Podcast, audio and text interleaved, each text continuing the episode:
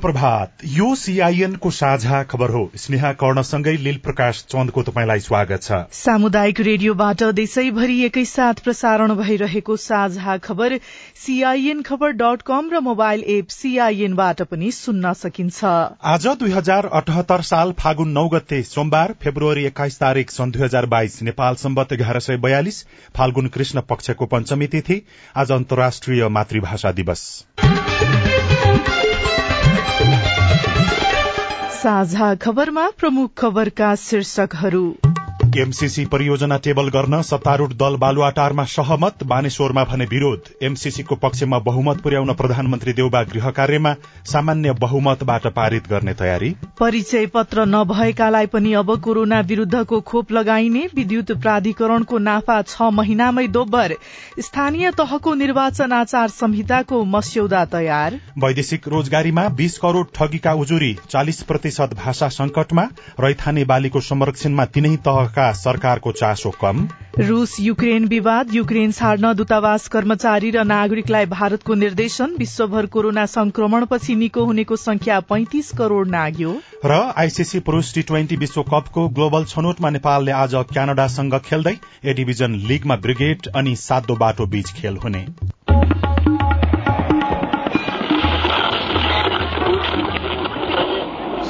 Radio. हजारौं radio कर्मी र करोड़ौं नेपालीको माझमा यो हो सामुदायिक सूचना नेटवर्क सीआईएन साझा खबरको सबैभन्दा शुरूमा एमसीसी परियोजना टेबल गर्न सत्तारूढ़ दल बालुवाटारमा सहमत भए पनि बानेश्वरमा विरोध भएको र एमसीसी परियोजना टेबल भएको प्रसंग नेपाल सरकार र अमेरिकी सहयोग नियोग एमसीसी बीच भएको अनुदान सम्झौता प्रतिनिधि सभामा पेश भएसँगै सत्ता साझेदार माओवादी केन्द्र र एकीकृत समाजवादी थप अन्तर्विरोधमा परेका छन्। माओवादी अध्यक्ष पुष्पकमल दाहाल प्रचण्ड र एकीकृत समाजवादीका अध्यक्ष माधव कुमार नेपालले सम्झौता संसदमा टेबल गर्न गठबन्धनमा सहमति दिएका छन् भने सहकर्मी वरिष्ठ नेताहरूले आपत्ति जनाएका छन्। दुवै पार्टीका कार्यकर्ता सड़कमा पनि उत्रिएका छन्। एकीकृत समाजवादीले सम्झौताको विरोध गर्दै आएको थियो भने माओवादीले दोहोरो नीति जारी राखेको छ। सरकारमा रहेका दलहरूले अलमल र प्रमुख प्रतिपक्षी दल नेकपा एमालेको अवरोधका बीच अमेरिकी सहयोग परियोजना एमसीसीसँगको सम्झौता प्रतिनिधि सभा बैठकमा पेश भएको छ। एमसीसीलाई संसदमा टेबल गर्ने नगर्ने तथा कहिले गर्ने भन्नेमा सत्ता गठबन्धनमा मात्रै होइन विपक्षी दलमा पनि एकमत थिएन। एमसीसी टेबल गर्न हिजोको बालुवाटार बैठकमा सहमत भएका नेकपा माओवादी केन्द्र र एकीकृत समाजवादीले आफूहरू एमसीसीलाई यथास्थितिमा पारित गर्नु हुँदैन भन्नेमा दृढ़ रहेको दावी गरेका छन्। यद्यपि दुवै दलका अध्यक्ष लगायत सांसद एमसीसी प्रस्तुत हुँदा संसद भित्रै रहेका थिए। सरकारको तर्फबाट अर्थमन्त्री जनार्दन शर्माले एमसीसी टेबल गर्ने कार्यसूची बनाइएको भए पनि मन्त्री शर्मा बिरामी भएको भन्दै संसदमा जानु भएन अनि संचार तथा सूचना प्रविधि मन्त्री ज्ञानेन्द्र बहादुर कार्कीले एमसीसीसँगको सम्झौता टेबल गर्नुभयो। सभामुख महोदयको अनुमतिले प्रतिनिधि सभा नियमावली दुई हजार पचहत्तरको नियम दुई सय बाइस बमोजिम नेपाल सरकार र अमेरिकी सहयोग निकाय मिलिनियम च्यालेन्ज कर्पोरेशन एमसीसी बीच भएको अनुदान सहायता सम्झौता सदन समक्ष प्रस्तुत गर्दछु। संसार मन्त्री कार्कीले एमसीसी सम्झौता टेबल गरिरहेका बेला नेकपा एकीकृत समाजवादीका नेता झलनाथ खनाल राष्ट्रिय जनमोर्चाका सांसद दुर्गा पौडेल र नेकपा माओवादी केन्द्रका सांसदहरूले समेत विरोध जनाएका थिए। बैठकमा माओवादी केन्द्रको तर्फबाट प्रमुख सचेतक देव गुरूङले राष्ट्रिय सहमति नजुटिकन यसलाई पारित गर्न नहुने बताउनुभयो। दलहरूको बीचमा सहमति जुट्नुपर्छ भनेर भनेको सहमति नजुट्दै जसरी चाहिँ टेबल भएको चाहिँ छ। त्यसले गर्दाखेरि हामीलाई गम्भीर आपत्ति चाहिँ यस प्रक्रियाप्रति असहमति प्रकट गर्न चाहन्छु। अवरोध भइरहेको अवस्थामा यो छलफल चलाउने प्रक्रिया कसरी अगाडि बढाउने यो चुनौतीको विषय छ त्यस कारणले सदन अवरोध खुलाउनका लागि चाहिँ सरकारको पनि ध्यान आकर्षण गराउन चाहन्छु। सदन खुलाएर चाहिँ एउटा सहज खालको प्रक्रिया छलफलको प्रक्रिया वातावरण बनाउनका लागि पनि सरकारको ध्यान आकर्षण गराउन चाहन्छु। बैठकमा बोल्दै नेकपा एमालेका सांसद भीम रावल। जुन विषय नेपालको आत्मनिर्णयको अधिकारसँग सम्बन्धित छ यति गम्भीर विषयमा प्रमुख प्रतिपक्षी नेकपा एमाले विरोध गरिरहेको संसद अवरोध गरिरहेको सरकारमा रहेका राजनीतिक दलहरूको बीचमा सहमति नभइरहेको अवस्थामा नेपाली जनताको भावना विपरीत नेपालको स्वाधीनता विपरीत नेपाली जनता सड़कमा छन् आज राष्ट्रिय स्वाधीनताको आवाज उठाइरहेका छन्। यसलाई यहाँ टेबल गरिने कुरा यो अत्यन्त आपत्तिजनक छ। संसद बैठकपछि पत्रकारहरूलाई प्रतिक्रिया दिँदै नेकपा यसका नेता खनालले टेबल भए पनि एमसीसी परियोजनालाई संसदबाट पारित गर्न नहुने धारणा राख्नुभयो। मेरो कार्यदलले दिएको जुन रिपोर्ट छ त्यो रिपोर्टले यसो गर्नु हुँदैन भन्छ। यो एउटा करार सम्झौता मात्रै हो। करार सम्झौताहरूलाई कहिल्यै पनि कुनै पनि देशको संसदमा अनुमोदन गर्ने गरिँदैन। र हामीले पनि यस्ता आर्थिक सम्झौता हो भने त झनै गर्नु पर्दैन। जुन ढंगले ल्याइयो त्यो गलत नजिर बसाइँदैछ अब। नेपाललाई एउटा ट्र्यापमा पारिँदैछ। हामीले यो यथास्थितिमा कुनै हालतले पनि पारित गर्नु हुँदैन। सभामुख अग्निप्रसाद सापकोटाले दलका नेताहरू र नागरिकलाई ध्रुवीकरण हुन नदिनको लागि संसदमा एमसीसी टेबल गर्ने वातावरण बनाइएको बताउनुभयो। प्रतिनिधि सभाको बैठकबाट बाहिरिने क्रममा प्रधानमन्त्री शेरबहादुर देवालले भने एमसीसी अब पास हुने दावी गर्नुभयो। जनता समाजवादी पार्टी भने एमसीसी पारित गर्नुपर्ने पक्षमा देखिएको छ। सीआईएमसँग कुराकानी गर्दै नेता राजकिशोर यादव। लामो प्रक्रिया पार गरेर पाएको हो। त्यसैले यो त नचाहिँदो ढङ्गले यसलाई गिजोलेको यसरी गिजोल्ने विषय नै होइन यो। अब हामी विगतबाट पनि केही पाठ सिक्नुपर्ने हुन्छ। मलाई के लाग्छ भने हामी यस्ता कुराहरूमा जहिले पनि सशङ्कित हुने अनि विकासलाई अवरोध पुर्याउने। र जसरी गलत ढङ्गले यसलाई चर्चा गर्यो यसले अन्तर्गत मुलुकलाई नै हानि गर्छ। त्यसैले यसलाई पास गर्ने पक्षमा हामी जान्छौँ। संसदमा टेबल भए लगतै प्रधानमन्त्री शेरबहादुर देउबा एमसीसीसँगको सम्झौता अनुमोदनका लागि बहुमत पुर्याउने गृह कार्यमा जोड्नु भएको छ। गठबन्धन दलका सांसद र विपक्षी दललाई फकाउने रणनीतिमा उहाँ लाग्नु भएको छ। विवाद र विरोधका बीच एमसीसी सम्झौता संसदीय प्रक्रियामा अगाडि बढ़िसकेको छ। सत्ता गठबन्धनका मुख्य दल माओवादी र एकीकृत समाजवादीले विपक्षमा मतदान गरेमा अनुमोदन गर्न कठिन हुने भन्दै प्रधानमन्त्री संसदीय अंक गणितको जोड़ घटाउमा पनि लाग्नु भएको छ। पक्षमा नखुले पनि संसदको ठूलो दल एमाले विपक्षमा मतदान नगर्ने प्रधानमन्त्रीको बुझाइ छ। एमाले मतदान प्रक्रिया बहिष्कार गर्ने अनुमान उहाँको छ। एमालेका चौध सांसदमाथि कार्यवाहीको सूचना टाँस नगरेको भन्दै एमाले सभामुख अग्नि सापकोटाको विरोध गर्दै निरन्तर रूपमा संसदमा अवरोध गर्दै आइराखेको छ। गठबन्धन भत्किने भएले सहमति भएको नेताहरूले बताएका छन् तत्कालीन नेकपा नेतृत्वको सरकारले अनुमोदनका लागि संसदमा दर्ता गरेको एमसीसी सम्झौताले हिजो संसदमा प्रवेश पायो। प्रधानमन्त्री शेरबहादुर देउवाले दबावको रणनीति अख्तियार गर्दै सत्ता सहयात्री दलहरूलाई एमसीसी संसदमा प्रवेश गराउन सहमत गराउनु भएको भनिएको छ। नयाँ बानेश्वर भने हिजो दिनभर तनावग्रस्त भयो। एमसीसी सम्झौता प्रतिनिधि सभामा टेबल भएपछि राजधानीको नयाँ बानेश्वर माइतीघर क्षेत्र तनावग्रस्त बनेको हो। बानेश्वर माइतीघर क्षेत्रमा आन्दोलनकारी र प्रहरी बीच पटक पटक झडप भएको छ। सत्तारूढ़ नेकपा माओवादी केन्द्र र एकीकृत समाजवादीका भ्रातृ संगठनहरू सहित विभिन्न राजनैतिक दलले माइतीघर बबरमहल नयाँ बानेश्वर मीन भवन लगायतका स्थानमा एमसीसीको विरोधमा नाराबाजी गरेका थिए। भीड़लाई नियन्त्रणमा लिन भन्दै प्रहरीले अश्रु ग्यास र रबरको गोली पनि प्रहार गरेको थियो। दर्जन भन्दा बढ़ी प्रहरी र आन्दोलनकारी घाइते भएका छन्। एमसीसी परियोजना प्रस्ताव टेबल गरिएपछि प्रतिनिधि सभाको बैठक भने चार दिन अर्थात यही फागुन बाह्र गतेसम्मका लागि स्थगित गरिएको छ। अब बस्ने बैठकमा यसको प्रक्रिया अगाडि बढ़ने संसद सचिवालयका प्रवक्ता रोजनाथ पाण्डेले सीआईएनसँग बताउनुभयो। सभामुखजीले दिन र समय तोकेर अर्को कुनै बैठकमा छलफललाई अब प्रवेश गराउनुहुन्छ।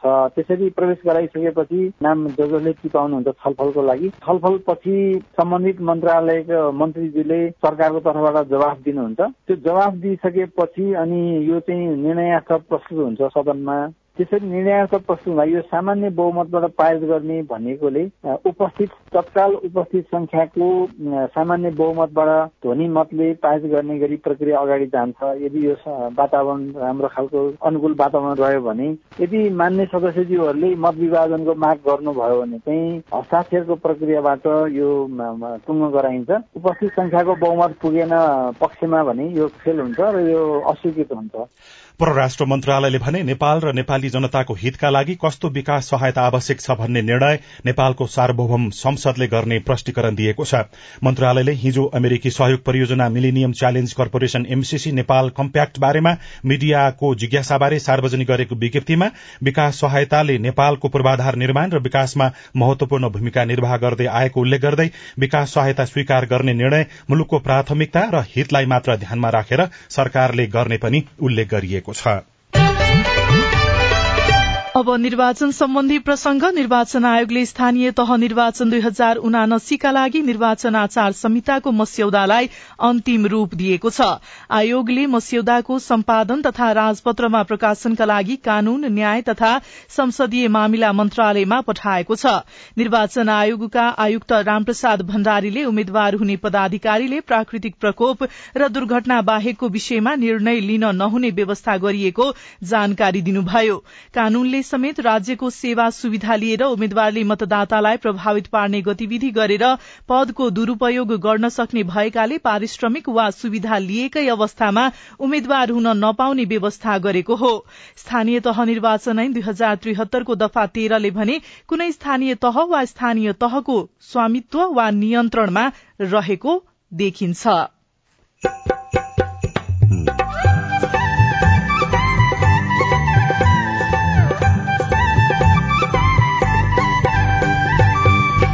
सामुदायिक सूचना नेटवर्क सीआईएन मार्फत देशभरि प्रसारण भइरहेको साझा खबरमा रैथाने बाली संरक्षणका लागि तीनै तहका सरकारबाट किसानको अपेक्षा। अर्ग्यानिक खानाको रूपमा फापर खेतीहरू बाहिर निकासी गर्न सकिने ठूला ठूला होटलमा परिकार रूपमा लिन सकिने देख्छु मैले। परिचय पत्र नभएकालाई पनि अब कोरोना विरूद्धको खोप लगाइने विद्युत प्राधिकरणको नाफा छ महिनामै दोब्बर लगायतका खबर बाँकी नै छन्। सीआईएनको साझा खबर सुन्दै गर्नुहोला। हे स्वास्थ्य सेवा सहज पाउने सबको अधिकार हो। स्वास्थ्य सेवा सहज पाउने सबको अधिकार हो। स्थानीय सरकारको त्यही नै सरोकार हो। कोरोना जस्ता महामारी आइरहने डर छ। नागरिकलाई जोगाउन तयार बस्नु पर्छ दबाई मूल नपाएर धेरै मान्छे मरे। बचाउन सरकारको नीति बन्दैछ रे। अब हाम्रो गाउँ गाउँमा स्वास्थ्य संस्था बन्छन्। लौरो टेक्दै बा आमाने अस्पतालमा जान्छन्। स्थानीय सरकारको भर छ।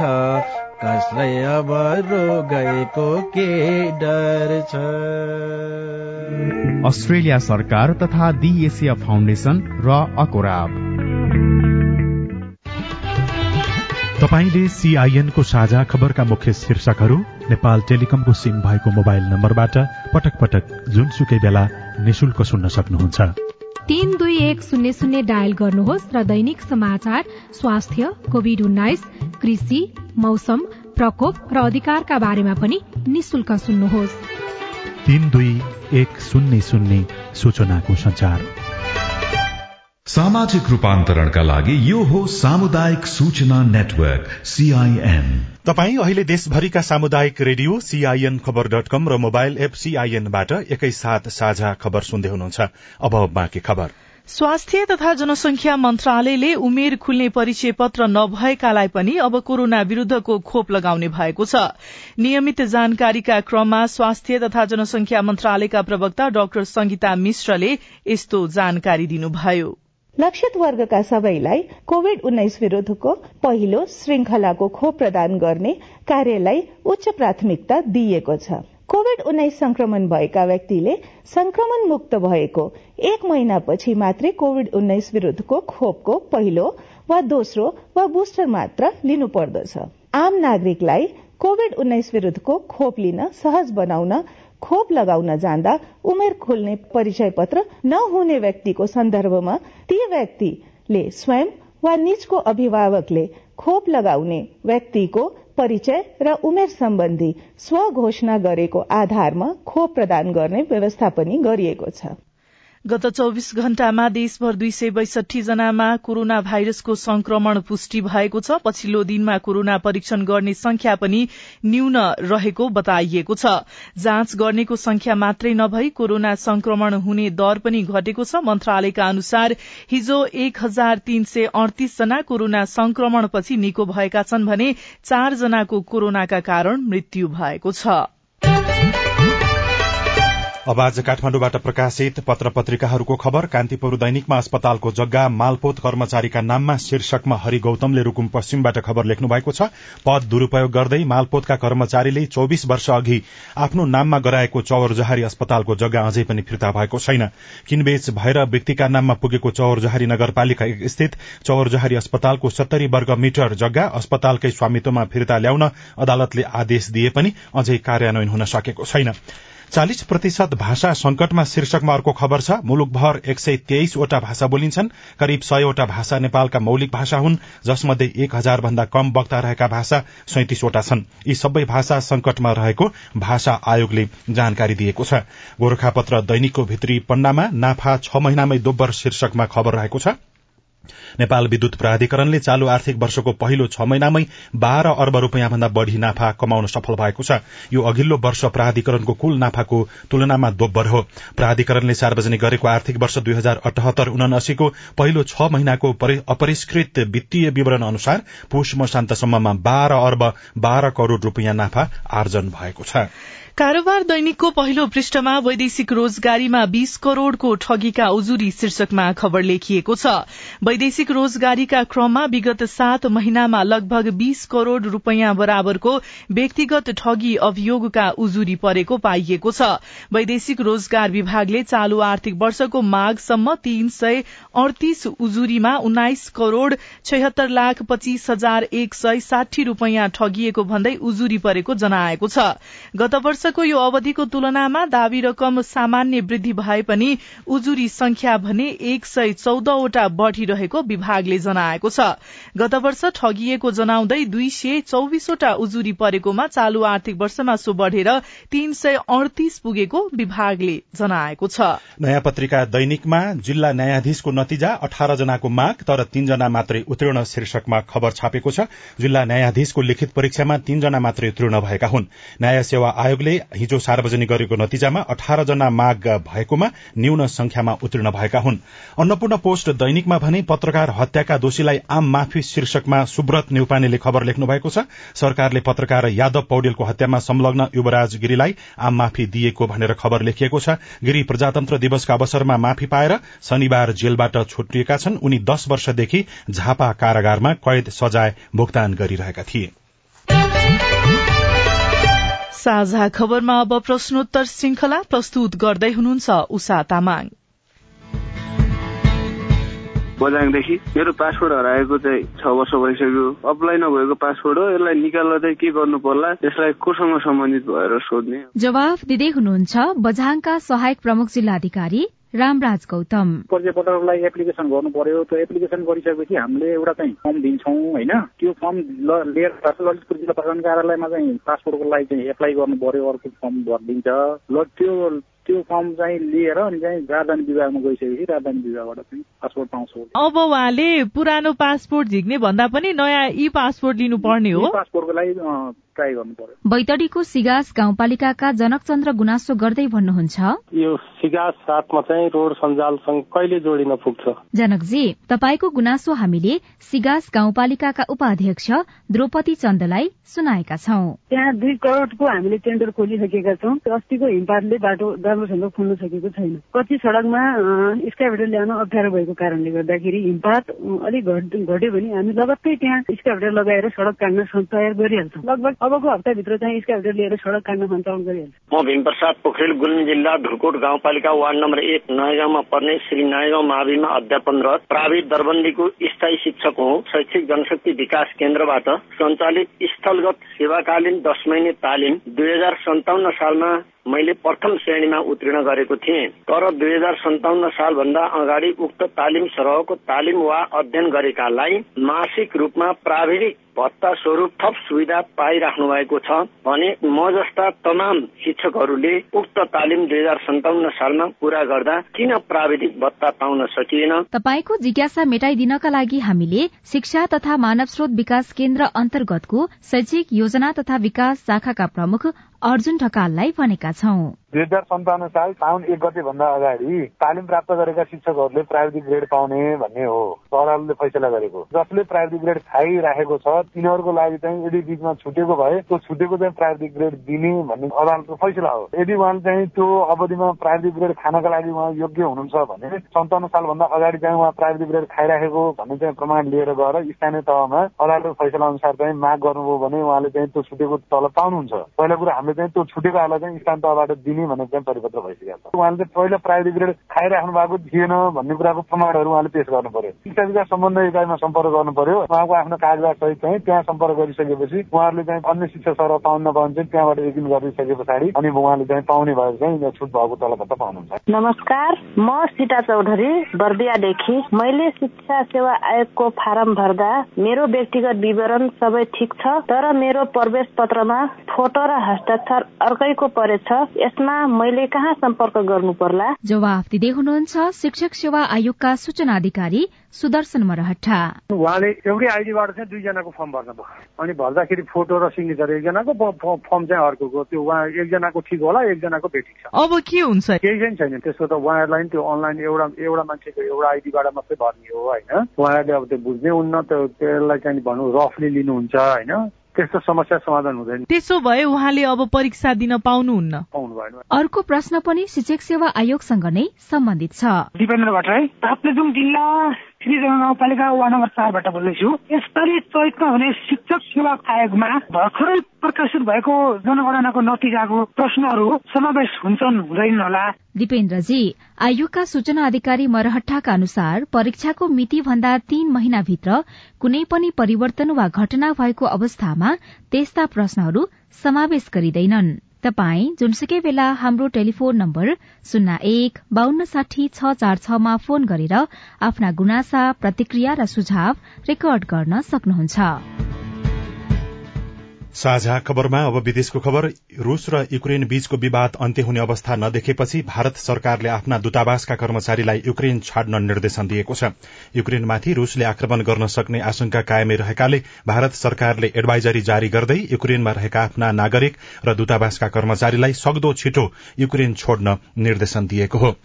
रूसी राष्ट्रपति भ्लादिमिर पुटिन र फ्रान्सका राष्ट्रपति इमानुएल म्याक्रोबीच टेलिफोन कुराकानी भएको छ। हिजो भएको टेलिफोन सम्वादमा युक्रेन समस्याका विषयमा कुराकानी भएको फ्रान्सको राष्ट्रपति कार्यालयलाई उद्धृत गर्दै समाचार संस्था एएफपीले जनाएको छ। र विश्वभर कोरोना संक्रमणपछि निको हुनेको संख्या पैंतिस करोड़ नागेको छ। पछिल्लो समय विश्वभर नयाँ संक्रमित थपिने भन्दा निको हुनेको संख्या बढ़ेको छ।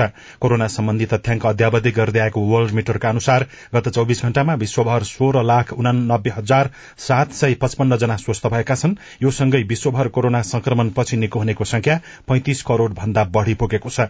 हालसम्म विश्वभर कोरोनाका कारण बयालिस करोड़ सत्तालिस लाख भन्दा बढ़ी संक्रमित छन् भने उनासाठी लाख भन्दा बढ़ीको मृत्यु भइसकेको छ। अब खेल खबर आईसीसी पुरूष टी ट्वेन्टी विश्वकप अन्तर्गतको ग्लोबल छनौट एकको तेस्रो खेलमा नेपालले आज क्यानाडासँग प्रतिस्पर्धा गर्दैछ। विश्वकपमा छनौट हुने लक्ष्य सहित ओमान पुगेको नेपालले अल अमेरात क्रिकेट मैदानमा दिउँसो तीन पैंतालिसमा क्यानाडासँग खेल्नेछ। छनौटको समूह बीमा रहेको नेपाल आज क्यानाडालाई हराउँदै छनौटमा लगातार तेस्रो जीत निकाल्ने लक्ष्य सहित मैदान उत्रनेछ। शहीद स्मारक ए डिभिजन लीग फुटबलमा आज एक मात्रै खेल हुने भएको छ। त्रिपुरेश्वरी स्थित दशरथ रंगशालामा हुने एक मात्र खेलमा ब्रिगेड बोइज क्लब र सातो बाटो युथ क्लब बीच प्रतिस्पर्धा हुनेछ। ब्रिगेड र सातो बाटो बीचको खेल दिउँसो एक बजेबाट शुरू हुनेछ र स्पेनिस लालिगा फुटबलमा बार्सिलोनाले जीत हात पारेको छ। गैराती भएको खेलमा बार्सिलोनाले भ्यालेन्सियालाई चार एक गोल अन्तरले पराजित गर्दै जीत हात पारेको हो। कोदो फापरको उत्पादन घट्दै तर माग भने बढ़दै। रेडियो रिपोर्ट अरू खबर र कार्टुन पनि बाँकी नै छ। सीआईएनको साझा खबर सुन्दै गर्नुहोला। अब सबैको मुहारमा खुसी छाउने भयो। किनकि सस्तोमा राम्रो इन्टरनेटको सुविधा लिएर आयो। हजुर। दस एमबिपिएस देखि सय एमबिपिएस स्पिड सम्मको आकर्षक प्याकेजहरू लिएर डिस होम फाइबर नेट तपाईँ हाम्रो माझ आएको छ। आउनुहोस् अब सुपर फास्ट इन्टरनेटको मजा लिनुहोस्। सेवा तथा सुविधाको लागि आजै नजिकको डिस होम डिलरलाई अथवा अन्ठानब्बे शून्य पन्ध्र चौवालिस शून्य शून्य शून्यमा सम्पर्क गर्नुहोस्। Dish home fibre net. जोड्दै सारा देशलाई। सामाजिक रूपान्तरणका लागि यो हो सामुदायिक सूचना नेटवर्क सीआईएन साझा खबरमा अब रैथाने बालीको कुरा। मेहनत अनुसार प्रतिफल प्राप्त नहुने भएपछि किसानहरू रैथाने अन्नबाली लगाउन छोड्दै गएका छन्। खेतीयोग्य जमीनमा तरकारी लगायत नगदे बाली उत्पादन गर्न थालेपछि रैथाने बालीमा कमी आएको हो। उपभोक्ता भने कोदो फाफरको परिकारमा आकर्षित हुन थालेका छन्। पहिला तीन चार मुरी कोदो र फापर उत्पादन गर्ने पाल्पाका किसानले अहिले जेनतेन बीस पच्चीस पाथी मात्र भित्र्याउँछन्। मेहनत र लगानी अनुसार प्रतिफल आउन छाडेपछि र वन्यजन्तुले उत्पादित उपज नोक्सान गरिदिन नछोडेका कारण किसानले रैथाने बाली लगाउन छाडेका हुन्। बगनासकालीका एकजना किसान जेम कुमारी हिताङ। आजभोलि सबैले त फापर कोदो खोज्छन् अनि रोटी खान खोज्ने ढेँडो खान खोज्छन् अनि त्यसले गर्दाखेरि गरे हुने रहेछ भनेर बुढी भए गर्नु मन लाग्छ। जलवायु परिवर्तन लगायतका कारण उत्पादनमा कमी आउन थालेको कृषि विज्ञ बताउँछन्। परम्परागत रूपमा खेती गर्ने पाका पुस्ताका मानिसले मात्र रैथाने बाली खेती गर्दै आएको बताउनुहुन्छ तानसेनका अर्का किसान नरिसरा गाहा। गर्न छोडिसके दुःख गर्न अब त सकिन्न पाका जमिन पनि अर्गानिक अन्नबालीका रूपमा स्थापित कोदो फापर लगायत रैथाने बालीका परिकारहरूको माग भने गाउँ तथा शहरी क्षेत्रमा बढ़िरहेको छ। स्वदेशका ठूला होटल तथा विदेशमा समेत यसको निर्यात गर्ने बारेमा स्थानीय सरकारले पनि ध्यान दिनुपर्ने एकजना उपभोक्ता कमल भण्डारीको भनाइ छ। उम्रिएर फुल्ने फल्ने बेलामा रोग लाग्ने अलिअलि भइहाल्यो भने पनि बाँदरहरू दुम्सीहरू आएर नष्ट गरिदिने र यो फापर खेतीलाई हामी बचाइराख्न सक्यौँ भने अर्ग्यानिक खानाको रूपमा फापर खेतीहरू बाहिर निकासी गर्न सकिने ठुला ठुला होटलमा परिकार रूपमा लिन सकिने देख्छु मैले। स्थानीय सरकार आएको पाँच वर्ष पुग्नै लाग्यो। यस बीचमा रैथाने बालीको संरक्षणका लागि कुनै पहल नभएको किसानको गुनासो छ। तानसेन नगरपालिकाका प्रमुख अशोक कुमार शाही। कोदो त्यसको न्युट्रिन्स भ्यालु चाहिँ हाई हुने। तर चाहिँ अब विभिन्न कारणले गर्दाखेरि किसानहरूले त्यसको खेती गर्न छोडेको कुरालाई चाहिँ हामीले ध्यानमा राखेर हामीले फाफरको बिउलाई फाफरको बिउ चाहिँ हामीले वितरण गर्यौँ होइन? र फाफरको बिउ वितरण सँगसँगै अब त्यसको रिजल्ट आउटपुटलाई हामी हेरिराखेका छौँ। के देखियो भने कतिपय ठाउँमा साह्रै राम्रो आएको छ कतिपय ठाउँमा त्यति उत्साहजनक आएको छैन। पाल्पामा माथागढ़ी निस्दी पूर्वखोला लगायतका स्थानमा कोदो फापर लगायत रैथाने बाली धेरै उत्पादन हुने गरेको छ। परम्परागत रूपमा खेती गर्दै आएका किसानले भने बिउ संरक्षण गरी उत्पादन बढ़ाउनेतर्फ तीनै तहका सरकारले ध्यान दिनुपर्ने माग गर्दै आएका छन्। Vijay Kumar Baudel CIN radio Madan Pokhara Palpa. यो रिपोर्टसँगै हामी साझा खबरको अन्त्यमा आइपुगेका छौं। सामुदायिक रेडियो प्रसारक संघद्वारा संचालित सीआईएनको बिहान छ बजेको साझा खबर सक्नु अघि तपाईँको स्वस्थ जीवनशैलीसँग जोडिएको एउटा सन्देश युरिक एसिड बढ़ी भएकाले कस्तो खानपान गर्ने? युरिक एसिड भनेको प्युरिन्स भन्ने तत्वबाट बन्छ। यदि कुनै पनि खानेकुरामा प्युरिन्सको मात्रा बढी छ भने त्यो खानेकुराहरू बार्न पर्यो। जुन युरिक एसिड बढेका मानिसहरूले नखाएको राम्रो। रातो मासु जुन चाहिँ खसीको भेडाको सुँगुरको हुन्छ। त्यस्तै गरेर अङ्गहरू भन्नाले मुटु कलेजो मृगौलाहरू अर्कोमा पर्छ समुद्री माछाहरू मद्यपान गर्न हुँदैन। मध्यम मात्रामा प्युरिन्स पाइने खानेकुराहरू जुन युरिक एसिड बढेका मानिसहरूले सीमित मात्रामा खान सक्दछन्। त्यसमा पर्दछन् दाल गेडागुडी बोडी मस्याम काउली ओट फापर पालुङ्गो कुरिलो अनि कुखुराको मासु। जुन युरिक एसिड बढेको मानिसहरूले प्रशस्त रूपमै खान पाउँछन्। त्यसमा पर्दछ चामलको भात जौ सबै प्रकारको फलफूलहरू एभोकाडो बोसो कम भएको दुग्ध उत्पादनहरू र अण्डा डाक्टर रविन्द्र तामाङसँगको कुराकानीमा आधारित यो सन्देशसँगै साझा खबरमा मुख्य मुख्य खबर फेरि एकपटक। एमसीसी परियोजना टेबल गर्न सत्तारूढ़ दल बालुवाटारमा सहमत बानेश्वरमा भने विरोध। एमसीसीको पक्षमा बहुमत पुर्याउन प्रधानमन्त्री देउबा सक्रिय सामान्य बहुमतबाट पारित गर्ने तयारी। परिचय पत्र नभएकालाई पनि अब कोरोना विरूद्धको खोप लगाइने विद्युत प्राधिकरणको नाफा छ महिनामै दोब्बर। स्थानीय तहको निर्वाचन आचार संहिताको मस्यौदा तयार। वैदेशिक रोजगारीमा बीस करोड़ ठगीका उजुरी चालिस प्रतिशत भाषा संकटमा रैथाने बालीको संरक्षणमा तीनै तहका सरकारको चासो कम। रूस युक्रेन विवाद युक्रेन छाड्न दूतावास कर्मचारी र नागरिकलाई भारतको निर्देशन विश्वभर कोरोना संक्रमणपछि निको हुनेको संख्या पैंतिस करोड़ नाग्यो। र आईसीसी पुरूष टी ट्वेन्टी विश्वकपको ग्लोबल छनौटमा नेपालले आज क्यानाडासँग खेल्दै। साझा खबरको अन्त्यमा कार्टुन। कार्टुन हामीले कारोबार दैनिकमा छापिएको खरोबार शीर्षकको कार्टुनलाई लिएका छौं। व्यङ्ग्य गर्न खोजिएको छ। दलहरूले आफूहरूले विभिन्न किसिमका अभिव्यक्ति दिन्छन् र कार्यकर्ता उचाल्छन्। कार्यकर्ताहरूलाई भने प्रहरीले पानीको फोहराले हान्ने गरेको छ। एमसीसी परियोजनाको विरोध अहिले सड़कमा भइराखेको छ। यहाँ माओवादी केन्द्रका अध्यक्ष प्रचण्ड र एकीकृत समाजवादी पार्टीका अध्यक्ष माधव कुमार नेपाल जस्ता देखिने व्यक्ति उभिएका छन्। पत्रकारले केही सोधिराखेका छन्। ती दुवैजना नेताको हाँसो सहितको टट्टा सहितको कुराकानी छ माथि चाहिँ यस्तो लेखिएको छ। हामी त ओभानै छौ नि यी चिसै पानीले नुहाएको त बाहिर सड़कमा नारा जुलुस गर्नेहरूले हो क्या? हवस् त प्राविधिक साथी सुनिल राज भारतलाई धन्यवाद। अहिलेलाई लील प्रकाश चन्द्र स्नेहा कर्ण विदा भयौं। तपाईँको आजको दिन शुभ होस् नमस्कार। यसपछि देशभरिका सामुदायिक रेडियोबाट कार्यक्रम जीवन रक्षा प्रसारण हुनेछ। सुन्ने प्रयास गर्नुहोला।